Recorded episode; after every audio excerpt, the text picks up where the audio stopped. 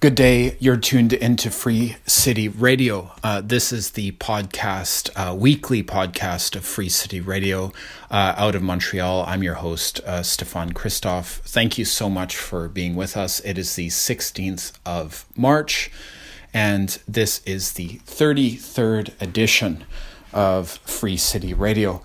Uh, we uh, broadcast every week on Tuesdays. Um, if you uh, like what you're hearing, uh, please subscribe, of course, uh, to Free City Radio.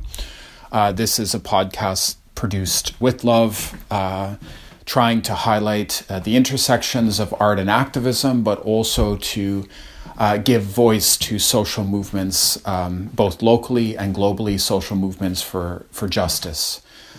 Today on the show, to start, I'm going to be uh, sharing excerpts of um, a couple of interviews that I did towards um, an important campaign that's going on in the city around the Immigrant Workers Center. Um, this is a campaign to support essential frontline workers, uh, workers who are holding down a lot of essential services in the context of the pandemic. But that workforce includes a lot of people without papers, uh, a lot of people who are asylum seekers, and that's happening in a context where there is a lot of exploitation. Um, the Immigrant Worker Center has been particularly focusing on Dollarama workers. Uh, those are warehouse workers. Um, this is for the main hub, the main distribution center for Dollarama shops across North America. That's in Montreal. I've been there. Um, it's a 24 hour work uh, place. So there's three shifts, and the place is operating seven days a week. Um, so there's a lot of context where uh, Dollarama workers are really pushing um, to hold down this distribution center, uh, which was declared an essential service by the Quebec government in the spring of 2020 in the context of the pandemic. Um, but many of these workers are precarious. So Dollarama doesn't employ them directly. They use uh, these organizations called placement agencies, uh, which dole out contracts and then actually take a cut from the pay that is given from Dollarama for these workers. These placement agencies target and recruit uh, non status people. Uh, asylum seekers, people with precarious status, because of the context, um, their situation, essentially on a legal level, uh, creates a condition where they can be more easily exploited. Um, so I think it's really important to think about um, this context and the fact that there is this organized system of exploitation for essential frontline workers. This is just one example, the Dollarama case. Um, and so there's been a lot of actions, pickets, uh, different initiatives to support these workers that have been taking place here in Montreal. And I produced um, a segment for a sister podcast in New York called Audio Interference. That is the podcast of the Interference Archive that's in Brooklyn. And um, I basically uh, recorded uh, two voices. One is uh, Mustafa Henaway, uh, who is uh, an organizer with the Immigrant Workers Center, who gives some context and background on the campaign to support Dollarama workers. Um, so this is a segment of the audio that I produced for Interference audio interference uh, podcast uh, that I wanted to share here. So here we go. So the issues that that these workers face, just to give a little context. So Dollarama is multinational corporation. Uh, it operates now in Latin America. It has part ownership by Bain Capital, which is uh, Mitt Romney's hedge fund. Um, and it's a corporation that employs around 20,000 workers. And most of its operations, in terms of its warehousing and distribution, is similar to that of, uh, let's say, Amazon or of Walmart right? So this very hyper neoliberal uh, version of just-in-time distribution of goods, right? So uh, that means that a lot of these workers are temp workers uh, in the distribution center. Almost ninety percent of them are. It is uh, low wages.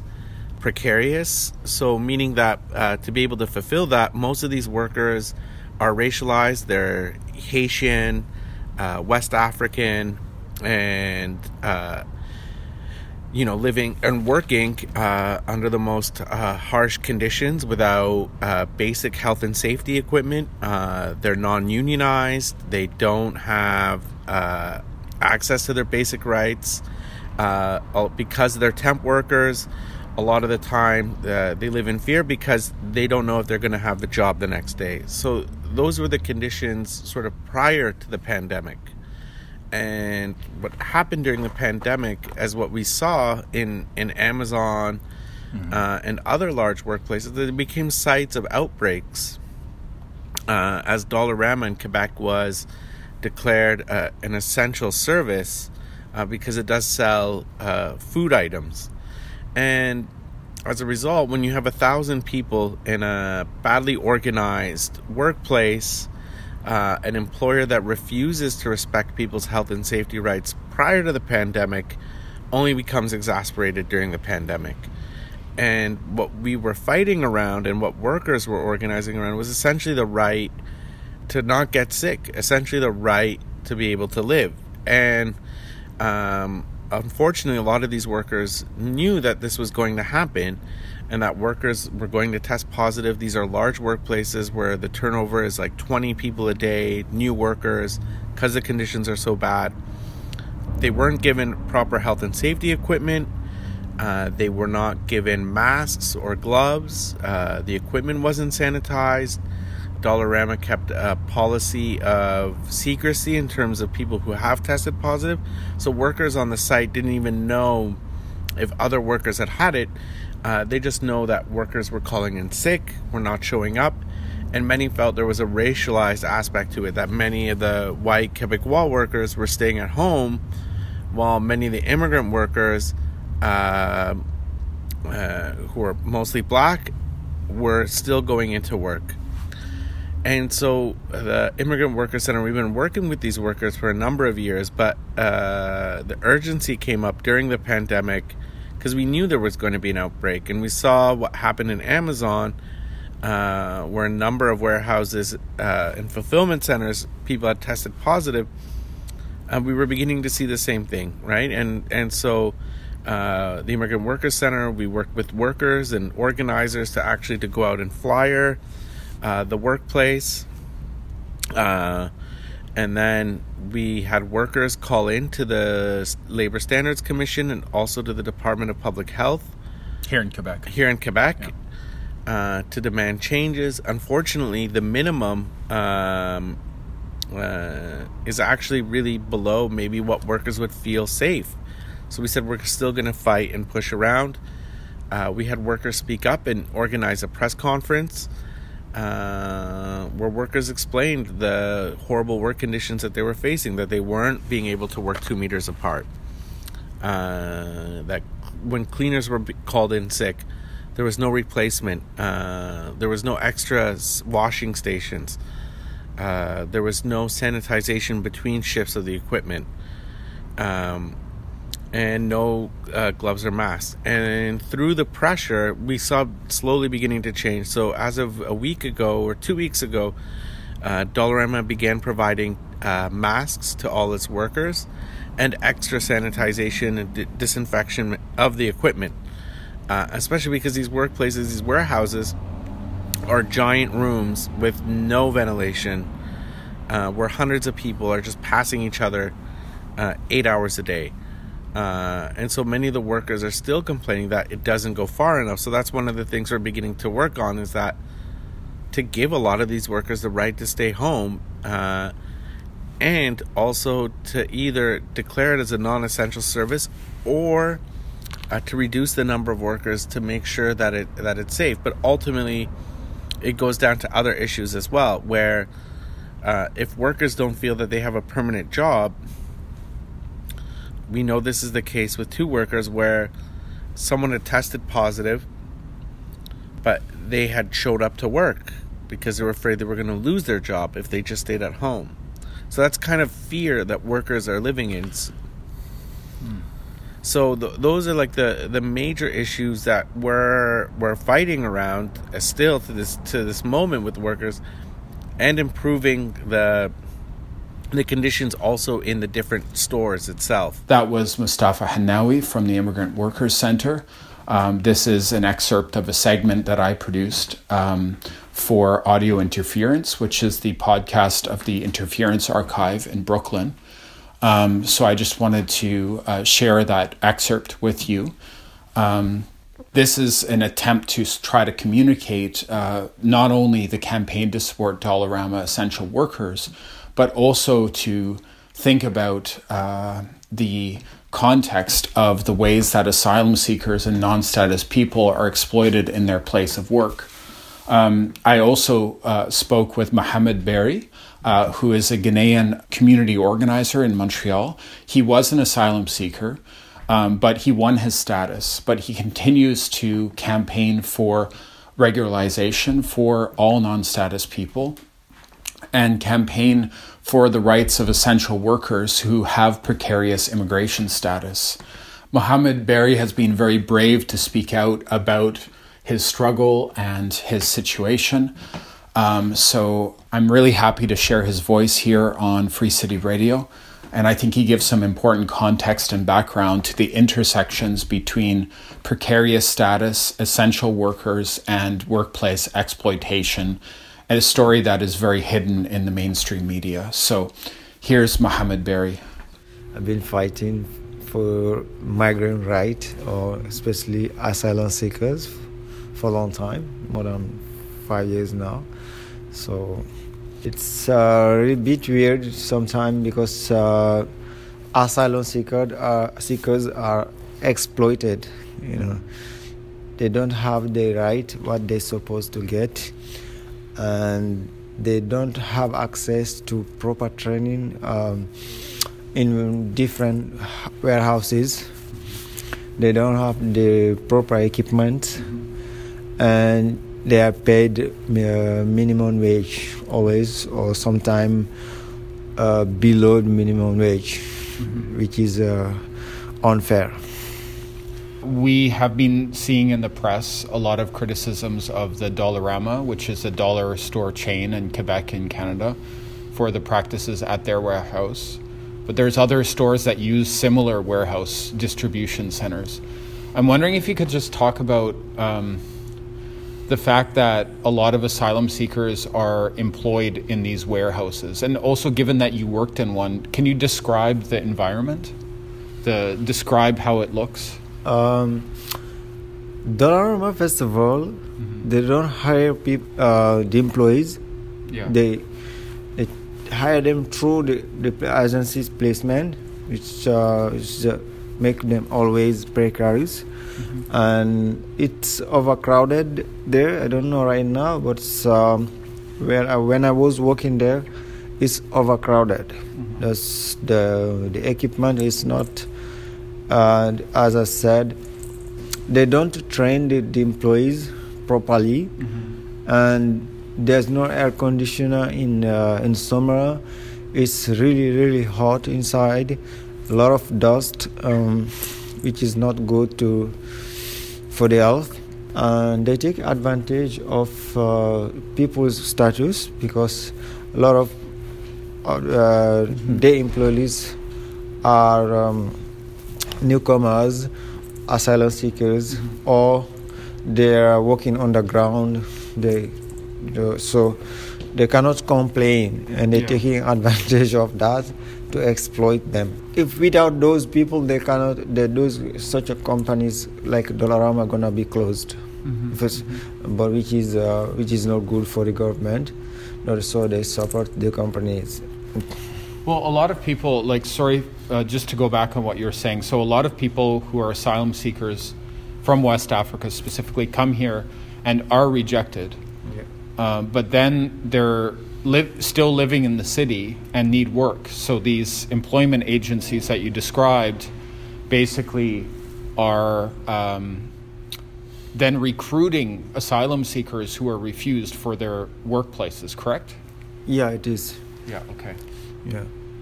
They are refused because they still have something some options but because since they are waiting for their status they cannot complain they cannot claim any right. You know they are scared. Even if they have right they don't know their right you know. And the companies take ad- take advantages of that.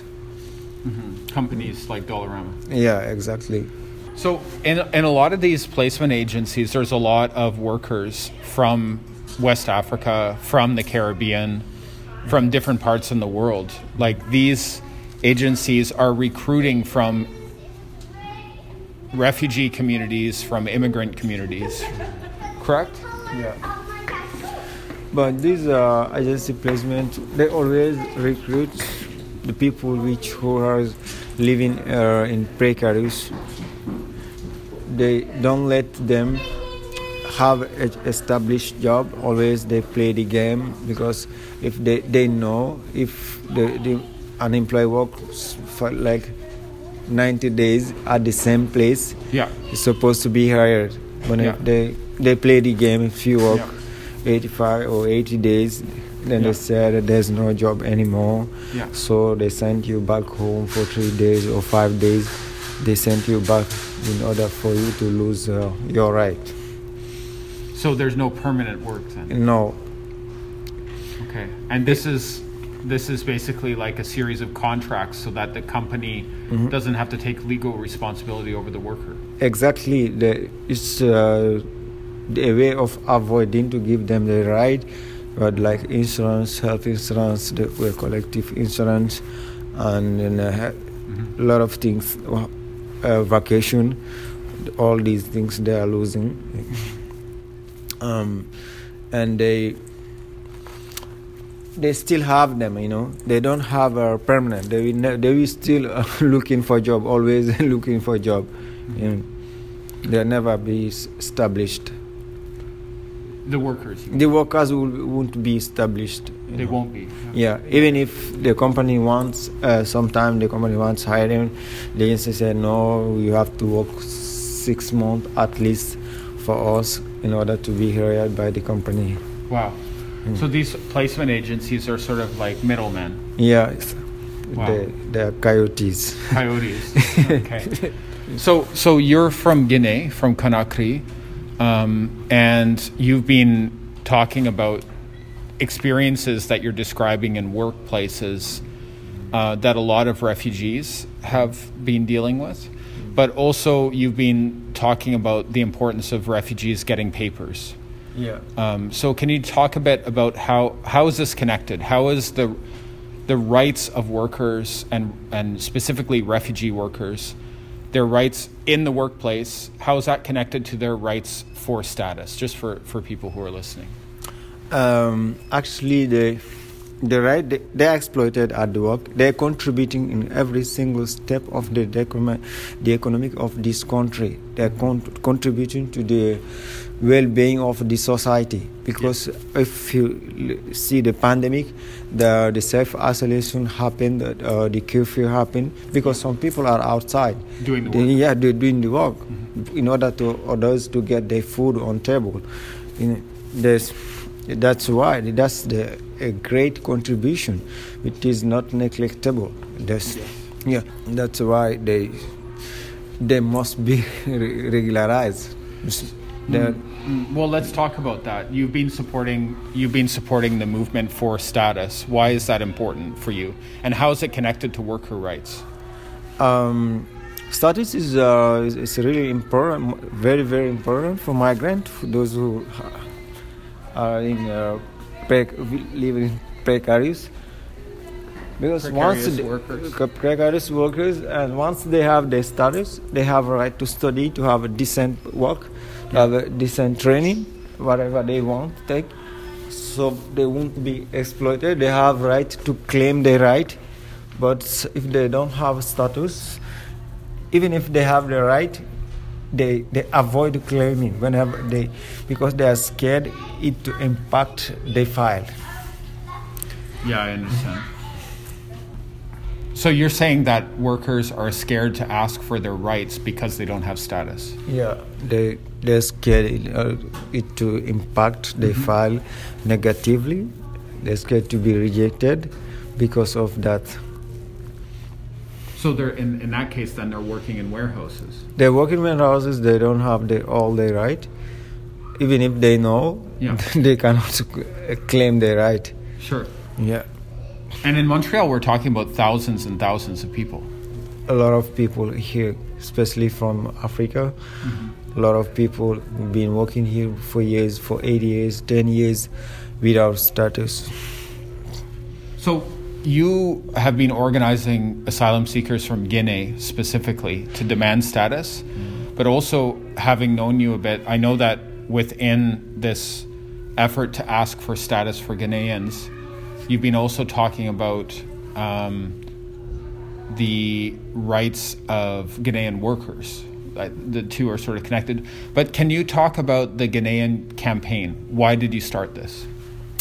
Uh, started this because it is very important, and a lot of people, a lot of Guinean people, um, are rejected, and they were uh, deporting. Canada, yeah. yeah, in Canada, they're deporting in mass. A lot of people have been deported, whether we know or not, because. Uh, I, I know only those who are members of uh, the committee. But a lot of people call me when they face deportation or they have a deportation order or they when they are rejected they call me to know what what is next because they call the lawyer um, the lawyer don't answer them or then call them back. They they go to the office they say no you know we doing um, um, we working on the file but actually they are not. So i think a lot of people they don't understand that there are many asylum seekers in Canada who are facing deportation, yeah. particularly from West Africa. Yes. In fact, I think it's the people they don't know because a lot of people they don't show up to the demonstration or they don't they don't know about the organizations associations in Montreal. Um, that's why oh, they're scared to, to, to, just to talk. They don't want to talk about it. Mm-hmm even uh, between Guineans, people like to hide it because they are scared. You know, because a lot of people have been denounced, denounced with immigration by, like, by their friends. Yeah. Yeah. so, like, people without papers, somebody will call immigration and say, oh, there's a person without papers who lives at this place. Yeah, exactly. It's, they, they avoid that, you know. That's why they don't want to talk about their status. their status. But you're you're trying to convince asylum seekers to speak out, and for non-status people to speak out in public and say together that they need status. Yeah, but for me, um, it's not a good idea not to talk about it because it's not the fact uh, the fact of you talk about it that you're gonna be rejected or you're go- you're going to be deported. It depends yeah. on how you're working for your file, on how the what the agent is doing. As long as uh, they reject you, you you can do it. Another option always, yeah. You have something else to do. Got it. Yeah, you have to to speak out to get supported. If you don't speak, nobody knows what's going on. Yeah. And you will be the victim. So instead, you're telling people to speak out. Exactly. For their working rights the, and for their rights as refugees. Exactly. Yeah.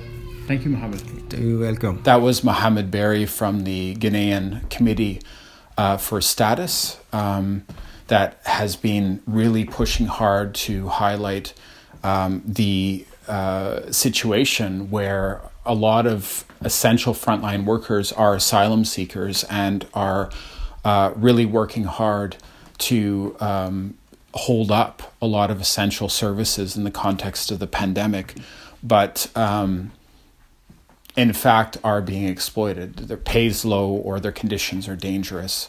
So um, this is Free City Radio. Uh, it is the 33rd edition. It is the 16th of March. I'm your host, Stefan Christoff in Montreal. Thanks for listening. Um, next, I just wanted to go to uh, piece of music. Um, this is a track by Asher Gamedze, who is um, a percussionist, musician, an activist in South Africa, who recently made a mix for Free City Radio. You can find that on our SoundCloud, soundcloud.com slash free city radio. Asher is a, a, great musician. His album that came out last year, Dialectic Soul, is just beautiful. Um, so this is one of the tracks from that album.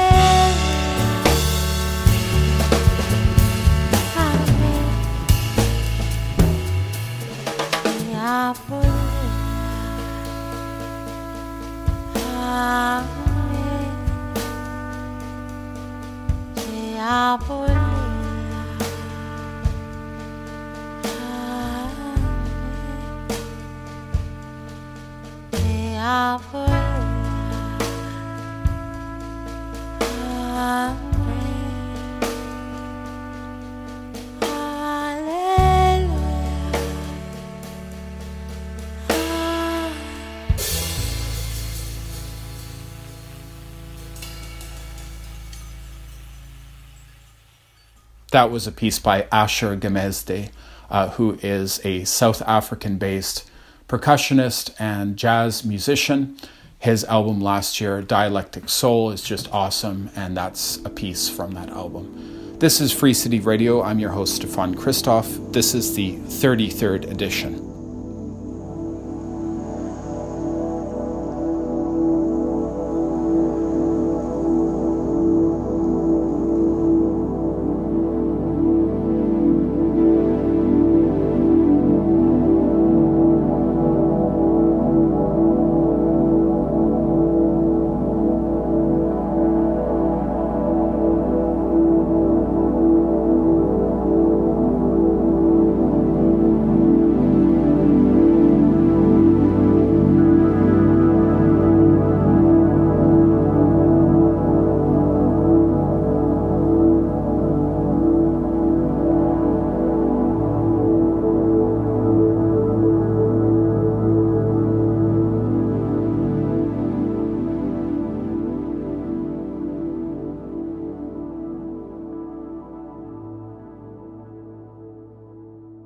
Next on the program, uh, we're going to be going to an interview with Tim McSorley, who works with the International Civil Liberties Monitoring Group uh, here in Canada.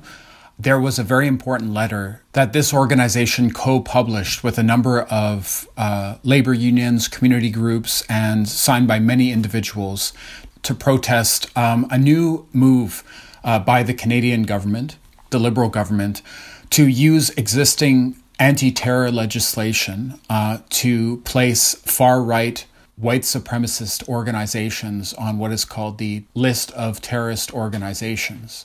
Now, this interview, I think, really raises a critical point about looking at the need to understand the problematics of the list of terrorist organizations uh, and the way that this list has been used for many years as a tool of repression towards racialized communities, both locally and internationally, and the ways that the groups and organizations on this list actually um, are often uh, organizations involved in the arc of anti colonial struggle uh, within various contexts in the world. So, existing organizations that have been put onto this list uh, include the Popular Front for the Liberation of Palestine um, leftist uh, guerrilla groups in Latin America, um, also um, the New People's Army in the Philippines, uh, which is a, a, a, communist armed organization, uh, the Lebanese group Hezbollah. Um, so the critiques of this list over the years uh, were numerous. One of them was the fact that uh, there is very little recourse legally to challenge being on that list uh, which is important. Um, and also that mechanism of classifying terrorist organizations basically removes any possibility of having an honest discussion about the nature, the context, the origins of such organizations and how they come about, and the dynamics of power involved. If we're thinking about colonialism, if we're thinking about um, the dominant powers in the world, um, and you know, we can think back to the history of many organizations that were involved in liberation struggles that at the time were classified as terrorist organizations. For example, uh, groups fighting against apartheid in South Africa, uh, as one example. The critique of the further entrenchment of this list in Canada is really rooted in uh, the problematics of this list as it stands and the fact that um, using the list to target violent right wing organizations further legitimizes the list. Um, so, the argument from the International Civil Liberties Monitoring Group in this letter that was jointly published with a number of individuals and organizations is that uh, yes, action must be taken against uh, white supremacist and racist organizations, but using a list that, in its essence, this list, existing one, the list of terrorist organizations, uh, is using a tool that itself is a tool of white supremacy and uh, racism on an institutional level. Um, because up until now, that list, and I can say this directly, having worked with people who have uh, been questioned by intelligence services in Canada due to uh, having social relations with you know individuals that are linked in the global south to a particular organization that has been listed as terrorist quote unquote in Canada. Now there's a lot of layers here, but the point is really important, which is that this list is illegitimate and um, critiquing this list as a process is important and uh, confusing uh, various struggles is not going to get us anywhere. Um, so, opposing white supremacy and opposing far right organizations and taking action against the violent threat that they pose is important. But using this list to do that is not a good tactic or strategy. So that is what this discussion with Tim McSorley from the International Civil Liberties Monitoring Group explores. And I think this is a very important subject and one that involves a, a, bunch of layers of nuance that is difficult for the mainstream media to often report on, um, given the the depth of um, sort of contextual political thinking needed to address this issue thoroughly. So here's my conversation with Tim McSorley from the International Civil Liberties Monitoring Group. So the impetus of the letter was actually uh, ICLMG and also working with Azeezah Kanji, who's a, a, legal academic and scholar and journalist, and who also works at the Noor uh, Cultural Center in Ontario.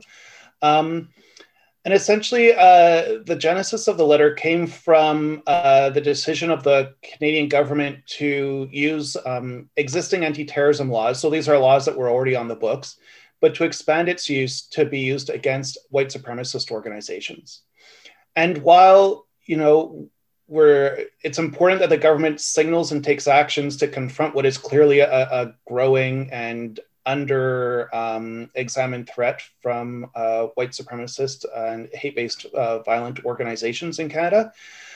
Um, we have deep concerns about the use of a tool like the anti terrorism list um, in the pursuit of, a, of an uh, anti-racist you know goal um, essentially because the list itself has led to uh, has has emboldened and has supported uh, racist national security policies in Canada, um, and also that the list itself is rooted in fundamental issues around um, civil liberties and, and, human rights, including the use of secret evidence, mm-hmm. uh, inability to challenge the case brought against you. So, um, so there's two reasons, main reasons why we're we're deeply concerned, and the result is that our worry would be that this law, the further use of this law, will do little to, in the long run, prevent the growth of a of a racist society and bring about an anti-racist society, but rather would, um, in fact, legitimize the use of these laws in different ways going forward, um, way beyond the use against white supremacist organizations. So, for people who aren't familiar, can you break down what is this law you're talking about? For sure. So, um, the law we're talking about is the a part of the criminal code. Um, I think it's 83.05 of the Canadian Criminal Code, mm-hmm. and it allows the Canadian government to establish a, a list of terrorist entities. Um, so the list is established. It's an administrative process. So it's uh, it's the public safety minister who's allowed to um, add organizations to this list based on um, suggestions and and uh, advice rather from uh, other government bodies, so including the RCMP and, and, and the Canadian uh, Security Intelligence Service and, and other um, national security organizations. Um, and the, the minister has to have a, um, has to reasonably believe that these organizations have engaged in uh, terrorist activities. And if they believe that, they can place the groups on the list without you know prior consultation there's no charges laid it's a decision by the minister to add them um, and once they're added the impact is that it would have it would limit it would list them as a terrorist entity and therefore um, it would limit uh, their ability to collect funds in Canada for individuals to provide them support or to provide them with resources. Yeah, yeah, yeah, yeah, yeah. Thank you for breaking that down. And I, I just want to underline the lack of legislative or legal process around the listing of organizations. Yeah, exactly. So when a group is listed, they're not informed um, beforehand. They're only informed once they're placed on the list. And so the evidence that's being considered to place them on the list, um, well, uh, on the first hand, um, it doesn't have to meet the standard of what we would cons- what would be uh, admissible evidence in, in a criminal court. Um, uh, the minister is allowed to consider other information, and all that information is also kept secret. Um, and so once they're listed, an organization can ask to be removed, and the minister would then review mm-hmm. um, the, the listing. Mm-hmm. Uh, and eventually, the organization could also bring it to court. Um, but because of rules around access to confidential evidence and, and sensitive evidence, mm-hmm. they would never be able to have access to the full information being used against them. Yeah. Um, and in fact, what we've seen in, in, in one uh, occasion with a charity called Irfan, that was listed as a terrorist entity. They, in fact, uh, then didn't even have resources to be able to challenge their listing because they didn't ha- they weren't able to um, raise funds because they were listed as a as a terrorist entity. So, uh, just to be clear, Irfan is the Islamic Relief Charity. Uh, yeah, so it's a. It, it, I'll look it up. It's the Islamic Relief um, uh, for families and the needy.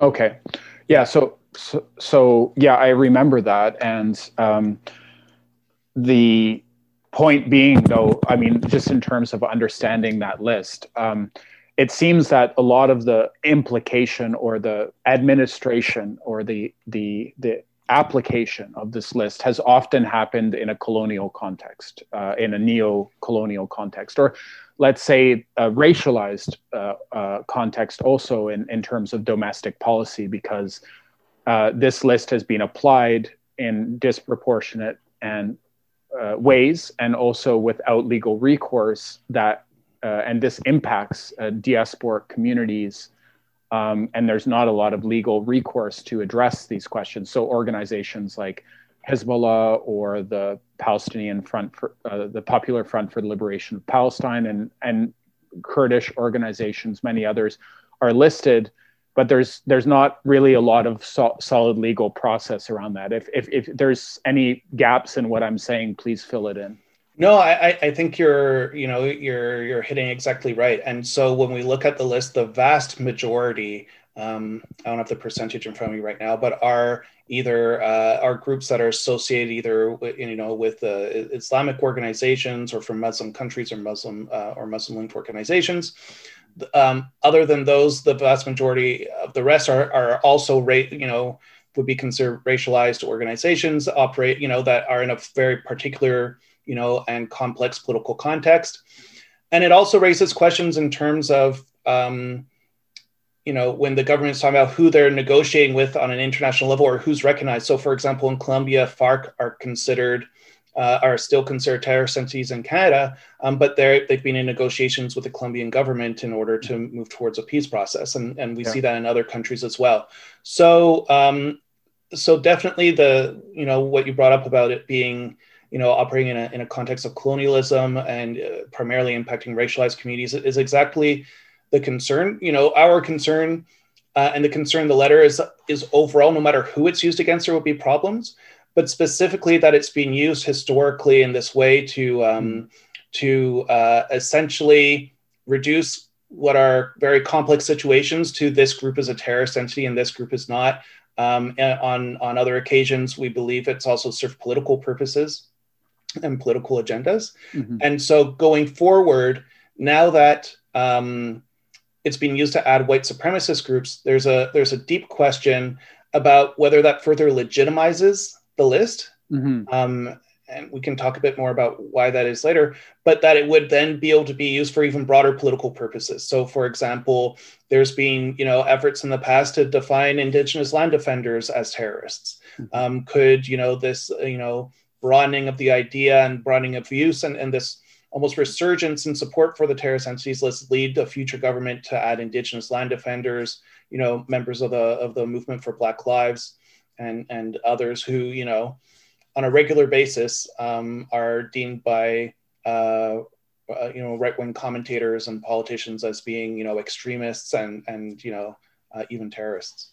Yeah. So just to understand um, a bit more, um, thank you so much, Tim McSorley from the International Civil Liberties Monitoring Group for going over this. Um, so, I mean, this list in a lot of ways um, has been challenged quite significantly um, since uh, 9 11 uh, for a lot of the reasons that you've outlined. Um, so, today, um, it, it, seems that almost the, the, the use of this list as a tool for um, tracking far right racist organizations, uh, the concern that you're expressing is that this actually just legitimizes an illegit process around this yes. anti-terror legislation um, rather than specifically addressing with urgency uh, that you've already addressed the importance of ch- challenging and, and, and, and, and dislocating white supremacist organizations specifically.